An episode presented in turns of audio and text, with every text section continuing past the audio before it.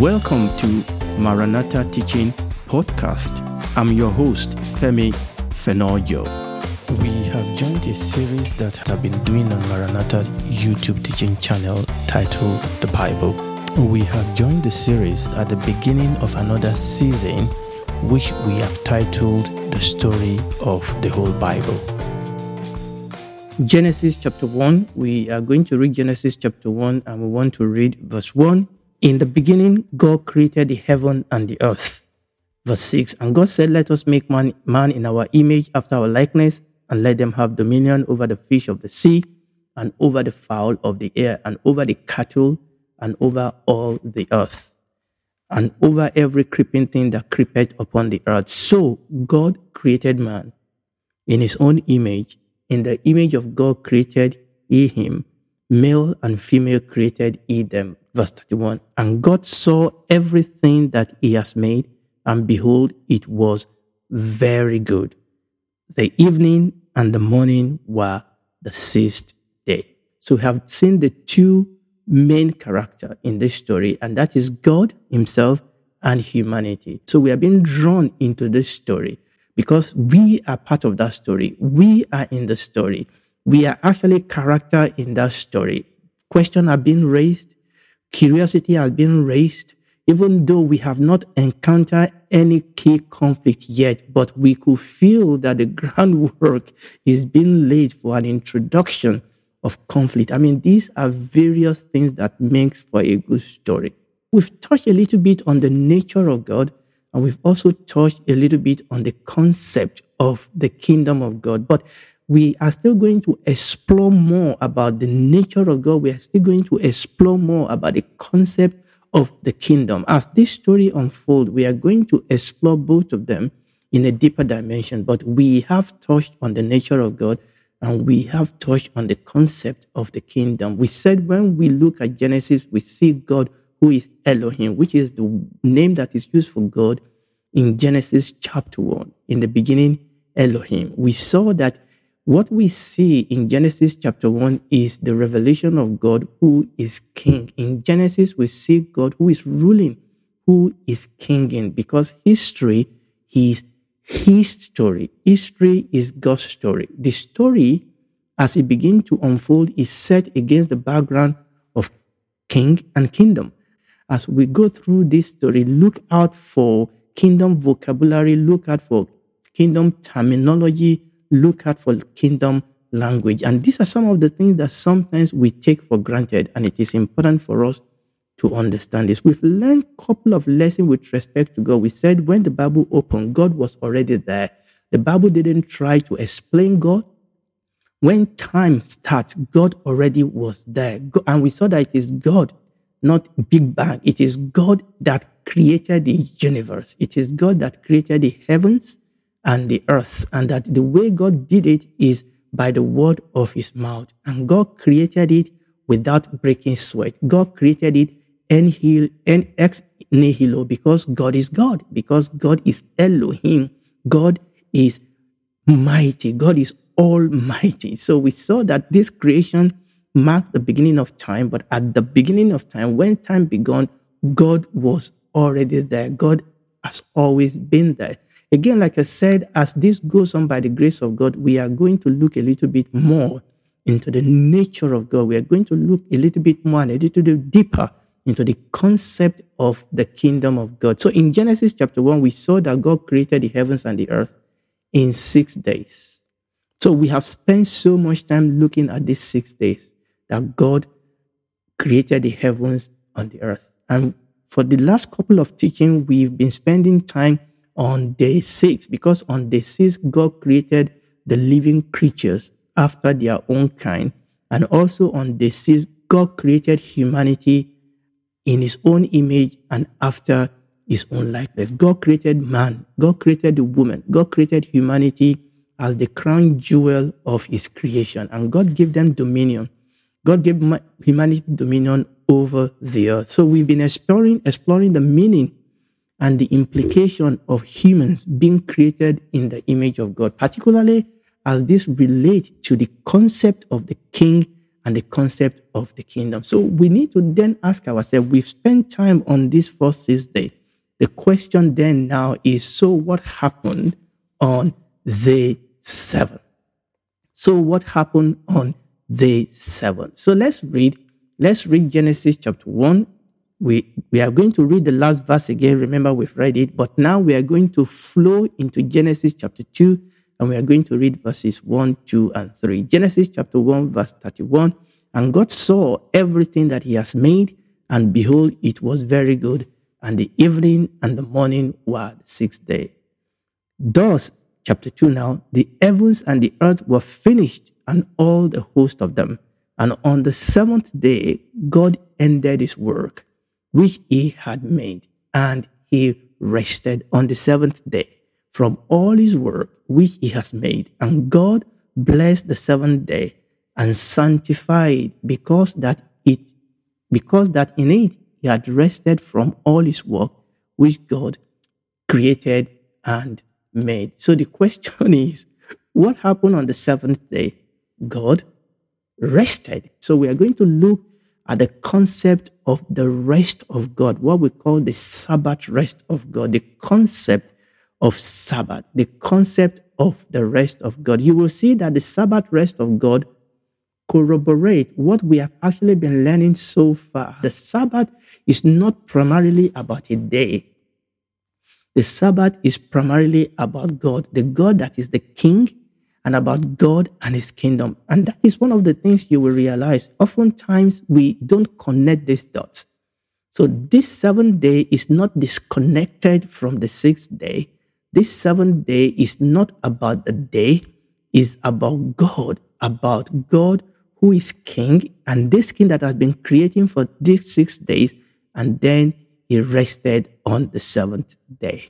And that is what we want to look into. So, unfortunately, because of the way the Bible was divided into chapters and verses, Genesis chapter two, verses one to three was separated from Genesis chapter one. But actually, the creation story actually ended in Genesis chapter two, verse three. So we need to understand that the chapters and the verses were later addition to the Bible, and they do help us. So what we have seen here is that after six dramatic days of creation, the week of creation by God ended in this seventh day of rest. Okay, so there was this climatic, dramatic creation over six days. God creating this, God said, let it be, and it was. God said, let it be, and it was. And on the sixth day, God created all the living, living creation, actually from the fifth day, flowing into the sixth day. And then finally, on the sixth day, God gets his hand dirty, created the body of Adam, breathed into it, and man became a living soul. Later, we saw the way Eve was then brought out of Adam. So that is what we see. So I will say that again. So what we've seen so far is this sixth day of dramatic creation that culminates in the seventh day, making one week. But this seventh day is the day that God rested. And this is the origin of biblical concept of Sabbath.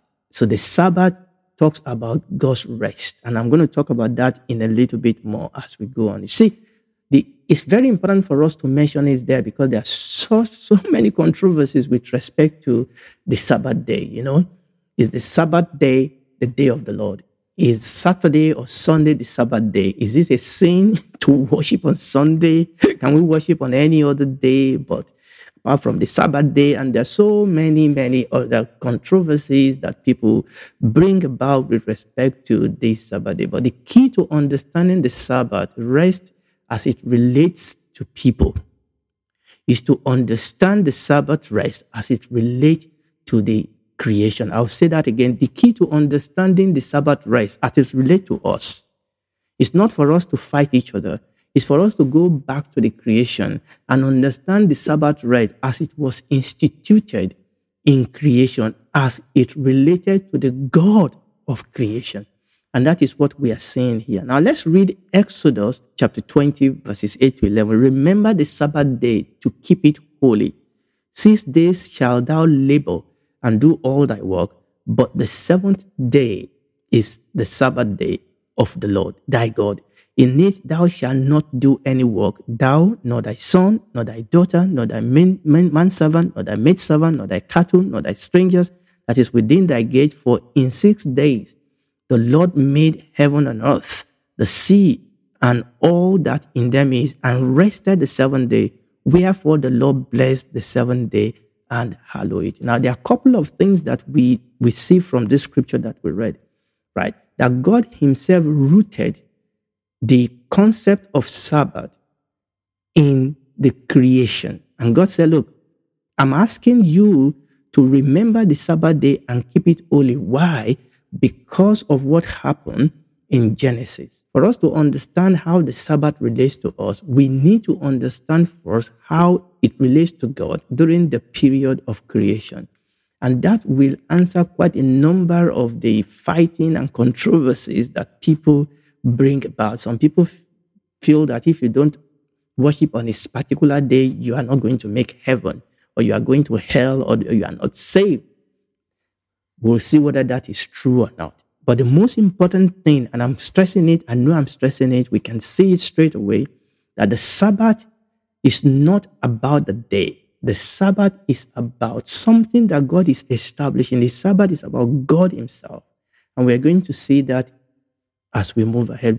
We must not read our contemporary understanding into this verse, just like we must not read our contemporary understanding into any verse of the Bible. Because, look, it is very tempting for us to read a passage like this and visualize God, who has been working so hard for six days, doing all this dramatic and monumental work of creation. It is tempting for us to look at that and think that what the Bible is saying here in Genesis chapter two, verses one to three, is that God has finally, you know, finished this monumental, dramatic work, and then God finally went on a well-deserved holiday where he relaxed, take a nap so that he can regain his strength. Is that what the scripture is saying there? No. That type of, you know, understanding is wrong. God did not, and God does not need rest from his work. Why? Because we saw before that God created the world ex nihilo. In other words, God created the world without breaking sweat.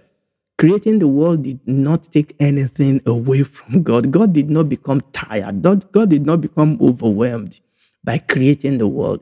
God did not reduce in strength or in wisdom by creating the world. God created it ex nihilo because God is God. So God did not need to take time off to recover from the stress and the strain of creating the world. No, that is not what that scripture is saying. Genesis chapter two, verse two says, on the seventh day, God ended his work which he has made, and God rested on the seventh day from all his work which he has made. Why did God rest?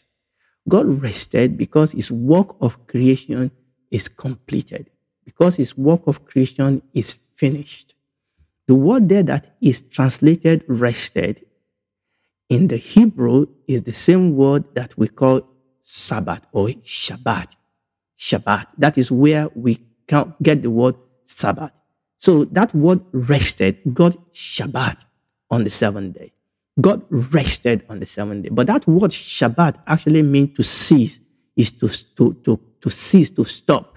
So what we are saying here is that when, when the Bible says that God rested on the seventh day, what he's saying is that God stopped from his work that he has been doing. Okay, he did not enter into a state of idleness or doing nothing. No, God did not stop doing something after the sixth day. What happened is that God stopped doing what he was doing before the seventh day. God stopped what he was doing, what he has been doing from day one to six, which was creating the heavens and the earth. God ceased from that work, because that work was complete, and it was completed in the creation of the crown jewel of God's creation, humans. That was completed in the creation of human. And that was the reason why God rested. So the rest here is not a rest of, of God taking time off and say, I'm tired, I'm, I need some rest, I need relaxation. No. So when he said God rested on the seventh day, what he was saying is that God ceased from doing that work which he was doing up until now. Why is that? Because that work is complete. Because that work is complete. And we are going to look a little bit more into this as we move forward by the grace of God. I know I barely introduced this today, because this, you will see that this actually have implication as we move this story forward. As we move the story forward from creation into the fall, into the law, the calling of Abraham, and all that we see in the Old Testament, into the prophets, and then into the New Testament, you will see that the concept of the rest of God is really, really very important. In fact, let me go ahead of myself and let us read. I'm just going to go ahead of myself, very, very much ahead of myself. And I'm going to read this scripture in the book of Hebrews for us, so that we can see that this concept of rest actually moved into the New Testament. Now, I'm not going to be commenting on this. I'm going to be doing that by the grace of God in other teaching. But we can see the concept of rest moving, pushing into the New Testament. The Lord Jesus himself said that we should come unto him if, and have rest. Okay? Okay, he said, "Come to me, all ye that labor and heavy laden, and I will give you rest," the Bible says. I will give you rest. So Hebrews chapter four, verse one, verses three, four, five, then verses nine to eleven. Verse one, "Let us therefore fear, lest a promise being left us of entering war into his rest, any of you should seem to come short of it." Verse three, "For we which have believed do enter into rest, into his Shabbat, as he said, as I have sworn in my wrath, if they shall enter into my rest, although the works were finished from the foundation of the world. For he spake in a certain place of the seventh day on this wise," which certain place is that? Is in the book of Genesis. Again, Hebrews is referring us back to the creation story. Verse four, "For he spake in a certain place of the seven days on this wise, God did rest the seven days from all his work. And in this place again, if they shall enter into my rest." Verse nine, "There remaineth therefore a rest to the people of God, for he that enter into his rest, he has also ceased from his own work, as God did from his." Verse eleven, "Let us labor therefore to enter into that rest, lest any man shall fall after the same example of unbelief." Now, I have jump, jump, jump, jump, jump, jump, jump, jump ahead of myself. But I just want you to see this concept. This concept of rest is very, very important. That is rooted in the creation story. You will see that that concept of rest is very pivotal. That concept of rest is a destination, a goal that we press into. He said, "Let us labor therefore to enter into that rest, lest any man fall after the same example of unbelief."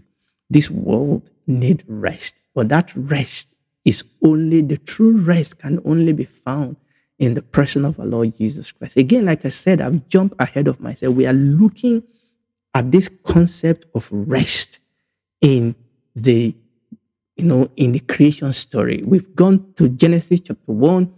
We've, we've finished chapter one. We have now moved into Genesis chapter two, and we have seen that Genesis chapter two really, verses one and three, is really the conclusion of the creation story. That is what we have seen so far. And that when we look at this word rest, we must not be this, we must not be confused about this word rest. This word rest, when we look at the word that is used in the Hebrew Bible, for that word rest is Shabbat. And it's not talking about idleness. It's not talking about God being tired from his work of creation and then taking a well-deserved rest so that he can renew his strength physically and otherwise. No, God doesn't have a physical body. Anyway, no, that is not the concept here. The concept is stopping to do what he was doing before. In other words, when God entered into day seven, it did not enter into a state of idleness. No, it did not enter into a state of doing nothingness. No, it entered into a state of stopping what he was doing before, not because he was tired, but simply because that work was complete. And that is what was happening over there. And God rested on the seventh day. We're going to go a little bit more into the implication of this, the application of this. I've gone ahead into the New Testament to see that this concept of rest is pivotal, is foundational, is fundamental to what God is doing, what God is doing in creation, what God was doing in, in the Old Testament, you know, in the Old Covenant, and what God is still doing in the New Covenant. This is exciting. And we're going to look a little bit more into it, but let me talk to you if you're listening to me. Look, listen, there's no rest anywhere. Jesus says, "Come unto me, all ye that labored and heavy laden." I've quoted it. He said, "I will give you rest. Take my yoke upon you and learn of me." He said, "My yoke is easy, my burden is light." He will give you rest. Rest for our soul. Rest for our mind. Hope that brings rest. When we see all the confusion that is going on, and there's so much confusion in the world today, the Bible says that the heart of men will fail them because of the fear of the things that will come upon, upon men. I mean, I don't know about you. Some of us, we don't know enough. That is why we are not afraid. Okay, economic-wise, you know, you know, educational-wise, and then we're talking about, you know, the world leaders, you know, we're talking about, you know, weapons of mass destruction. We are talking about wars. We, the world, the world is in darkness. Darkness covered the sea. Darkness covered the whole world. But the Bible says that the light of God will arise on those people that are His own. No, they will, they, they, are, they are part of this world. We feel the pain. We feel the frustration. But there is a joy. There is a hope in our heart because there is a, a hope that Jesus gave to us. The hope that keeps us here, that makes us to, to hold our head up and to, to worship our King despite everything that is happening around us. And also the hope of that which the Lord will fulfill in us and through us in the future. So I want to talk to you. For God so loved the world that He gave His only begotten Son, that whosoever believes in Him will not perish but have everlasting life. You can come to Jesus tonight, and you can receive Him as your Lord and Savior. And then you will have that hope, that joy in your heart. The Lord Jesus said, "My peace I give unto you, not as the world give, give unto you. Let not your heart be troubled." And we are going to see how peace relates to rest. I'm going ahead of myself. He said, "I give my peace on. In the world you will have tribulation, but be of good cheer. I have overcome the world for you." Come to Him today. Go to Him. Accept that you are a sinner, you are a rebel. Ask Him to be your Lord and Savior. He will come in. He will take the heart of stone out of you and give you a new heart, a new spirit. He will fill you with your own spirit. He will walk with you through thick and thin as you pass through the valley of shadow of death. He will be there. And finally, when this is over, you will spend eternity with Him, with eternal rest with Him in the new heaven and new earth. Do it today. Tomorrow may be too late. We sincerely invite you to check out our teachings on YouTube, Maranatha Teaching Channel. They will bless you. Thank you.